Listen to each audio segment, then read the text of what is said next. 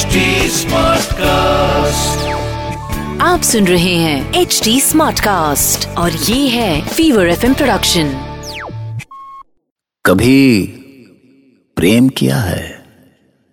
Love किया है तो ये तो जानते ही होंगे कि प्रेम में कोई शर्त नहीं होती। लेकिन शांतनु और गंगा के प्रेम में थी।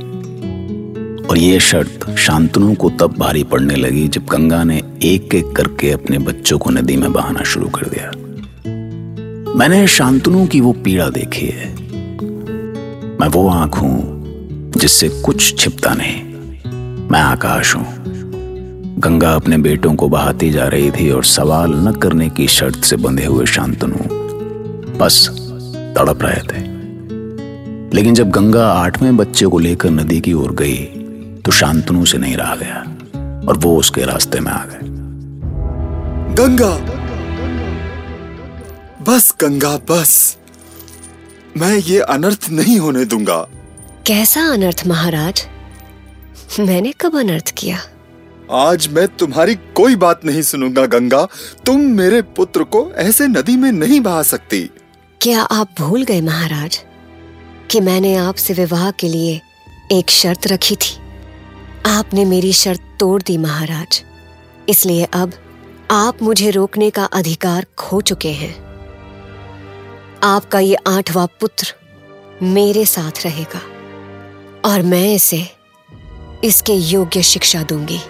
नहीं देवी नहीं। मैं मैं मैं आपसे क्षमा करें महाराज। मुझे रोकने की कोशिश ना करें। मैं आपकी पीड़ा समझती हूँ।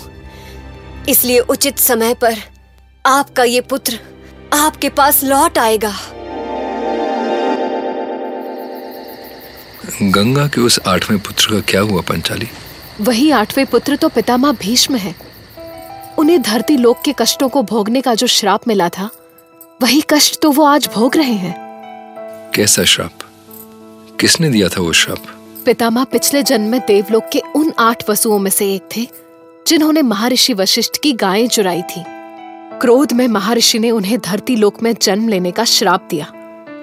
देवी गंगा ने उन वसुओं को अपने गर्भ से धरती लोक में जन्म दिया और फिर गंगा में बहाकर उन्हें मुक्ति दिलाई। बस, बचे रह गए आठवें वसु, भीष्म। तो उन्हें देवी गंगा ने सोलह वर्ष की आयु में महाराज शांतनु को सौंपते समय कहा था, मैंने जो किया उसी में देवलोक के वसुओं का कल्याण था महाराज शांतनु। आपने इस आठवें पुत्र का जीवन बचा लिया था, जिसका नाम मैंने प्रभास रखा है। इसे इस धरती पर बहुत लंबा जीवन जीना है। और मैंने मैंने इसे वो सारी शिक्षाएँ दी हैं, जिनके बल पर यह आपका योग्य उत्तराधिकारी बन सके। पर पितामह उत्तराधिकारी कहाँ हुए? पर गंगा ने भी तो ये नहीं कहा था कि वो पुत्र उत्तराधिकारी होगा। गंगा ने तो बस उन्हें उत्तराधिकारी बनने के योग्य बनाया था। ये सोचकर कितना अजीब लगता है ना पंचाली कि हमारे कुल की कथाएँ हमें नहीं पता। असल में जब से हम जन्मे दुर्योधन के षड्यंत्रों ने कभी हमें इतना समय भी नहीं दिया कि दो क्षण माँ के पास बैठकर किस्से कहानियाँ सुन पाते?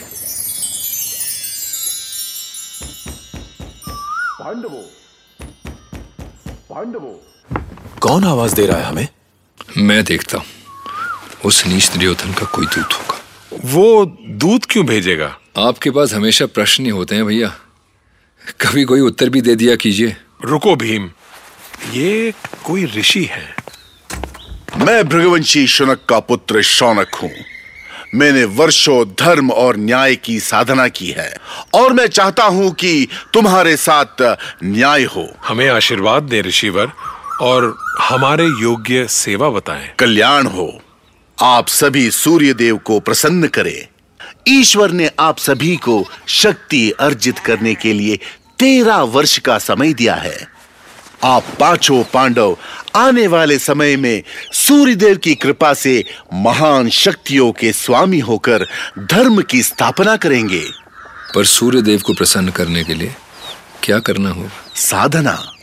साधना ही सूर्यदेव की शक्ति को प्राप्त करने का साधन है। अवश्य ऋषिवर हम सूर्य देव को अवश्य प्रसन्न करेंगे। मैं सदैव तुम्हारे साथ हूँ।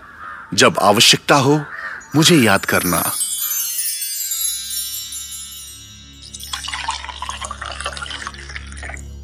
क्या हुआ मामा? बड़े प्रसन्न लग रहे हैं आप। तुम्हारे पिता श्री की बातों पर हँसी आ रही है भांजे। उनकी मानसिक स्थिति कुछ ठीक नहीं है। ऐसा क्या कह दिया उन्होंने? आज वो पांडवों के भक्त महात्मा विदुर को प्रवचन दे रहे हैं। कुछ करो विदुर। जैसे भी हो। कोई ऐसा उपाय करो कि कौरव और पांडव मित्र बन जाएँ। ये अचानक आपको क्या हो गया महाराज? आपको ऐसे विचार क्यों आ रहे हैं? पांडवों के वनवास की बात पर सब मेरी हँसी उड़ा रहे हैं। इधर तात भीष्म का उबाल खाता क्रोध और उधर ऋषि मुनि और प्रजा। क्या पता कौन कब मुझ पर बरस पड़े। यह तो मुझे पहले से ही पता था महाराज। आपने कैसे सोच लिया कि अधर्मी और अन्यायी का पक्ष लेकर भी आप चैन से रह सकेंगे? तुम दुर्योधन को अधर्मी और अन्यायी कह रहे हो विदुर? वो हृदय से बुरा नहीं है। परिस्थितियों ने उसे बुरा बना दिया है। परिस्थितियों ने नहीं महाराज। आचरण ने। अर्थ धर्म काम और मोक्ष सब आचरण से ही मिलते हैं। पर आपने कभी माना ही नहीं कि दुर्योधन का आचरण ठीक नहीं है। वो अधर्म और अनीति के रास्ते पर है। जो हो चुका उस पर चर्चा करके क्या मिलेगा विदुर? ये बताओ कि अब क्या हो सकता है? अब एक ही उपाय है महाराज कि आप पांडवों को वापस बुलाएँ और उन्हें सम्मान से उनका राज्य वापस लौटा दें। और सबसे खास बात आप कुमार शकुनी को गांधार वापस भेज दीजिए। नहीं विदुर यह मुझसे नहीं हो सकता। जाने क्यों तुम हमेशा पांडवों के भले की ही सोचते हो? कभी मेरे पुत्रों का भला भी तो सोच लिया करो। कुछ समझ में आया भांजे?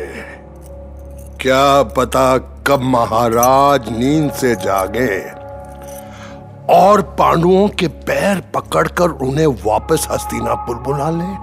नहीं मामा नहीं। ऐसा कभी नहीं होगा। मैं जानता हूँ कि तात विदुर तो जन्मे ही है पांडवों के तलवे चाटने के लिए। पर पर पिताश्री मेरे विरुद्ध कभी नहीं सोच सकते, मामा। इतने भोले मत बनो भांजे। वरना खेल बिगड़ने में देर नहीं लगेगी।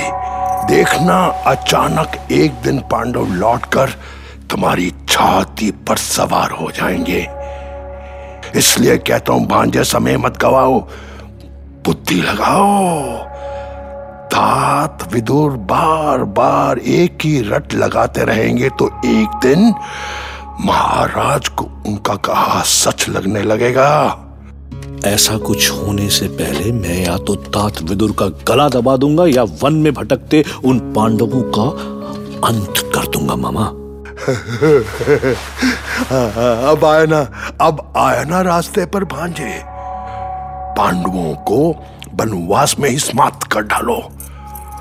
उनके वापस आने के सवाल पर हमेशा के लिए मिट्टी डालो भांजे मिट्टी डालो। अरे पर ये काम होगा कैसे मामा? कैसे होगा ये काम? अरे रे रे। वन में पांडव मरे ना मरे पर तुम्हारे प्रश्नों से एक दिन मेरी मृत्यु अवश्य हो जाएगी भांजे। इतने प्रश्न कहाँ से हो लाते? हमें तो नहीं आते। भांजे कब, क्या और कैसे करना है? हम तुम्हें बताएँगे। हम लोमड़ी सा सोचो और बाग सा नोत्यो ॐ सूर्याय नमः। ॐ भास्कराय नमः। ॐ आदित्याय नमः।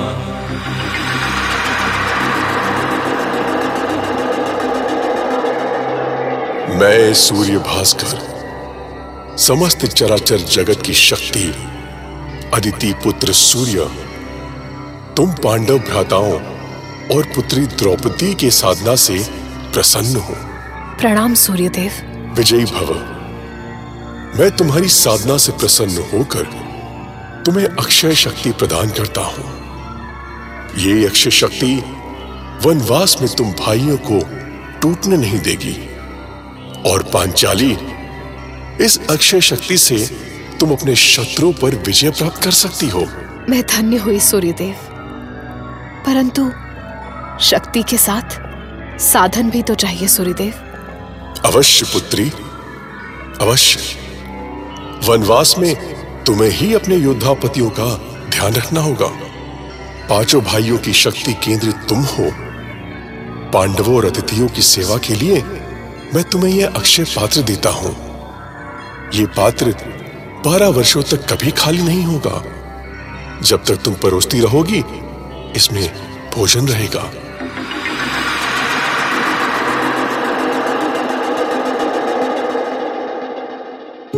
ये अक्षय पात्र आगे चल के द्रौपदी के बड़ा काम आया। खैर, आगे की कहानी आगे। अभी तो चल के दुर्योधन का हाल चाल ले लेते हैं थोड़ा सा। जो पांडवों से युद्ध की तैयारी कर रहा है।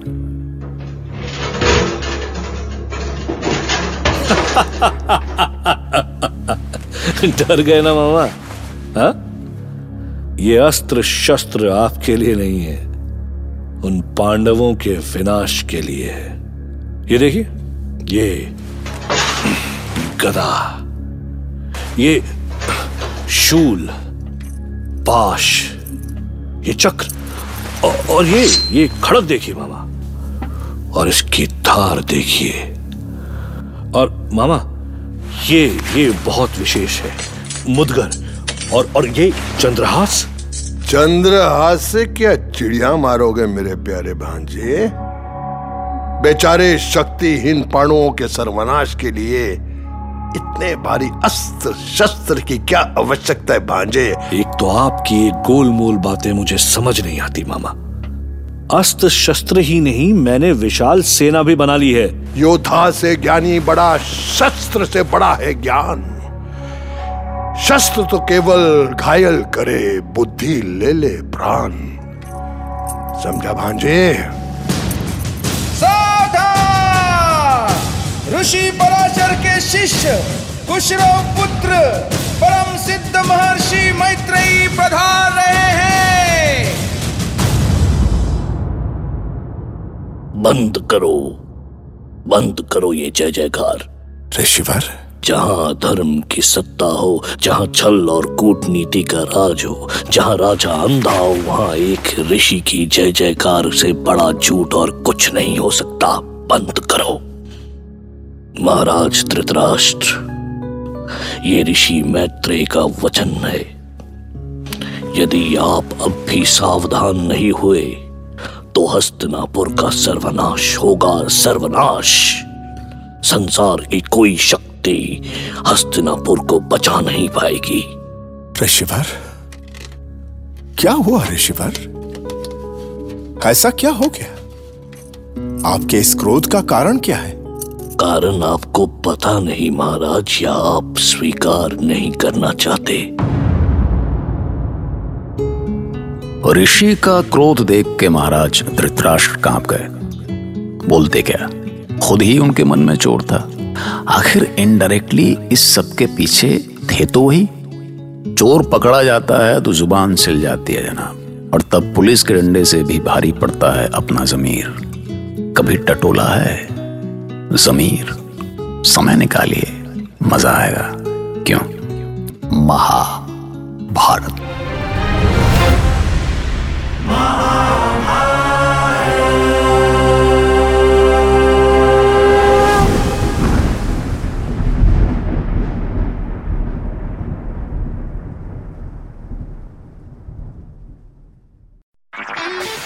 सुन रहे हैं एच डी स्मार्ट कास्ट और ये था fever FM production H smart cast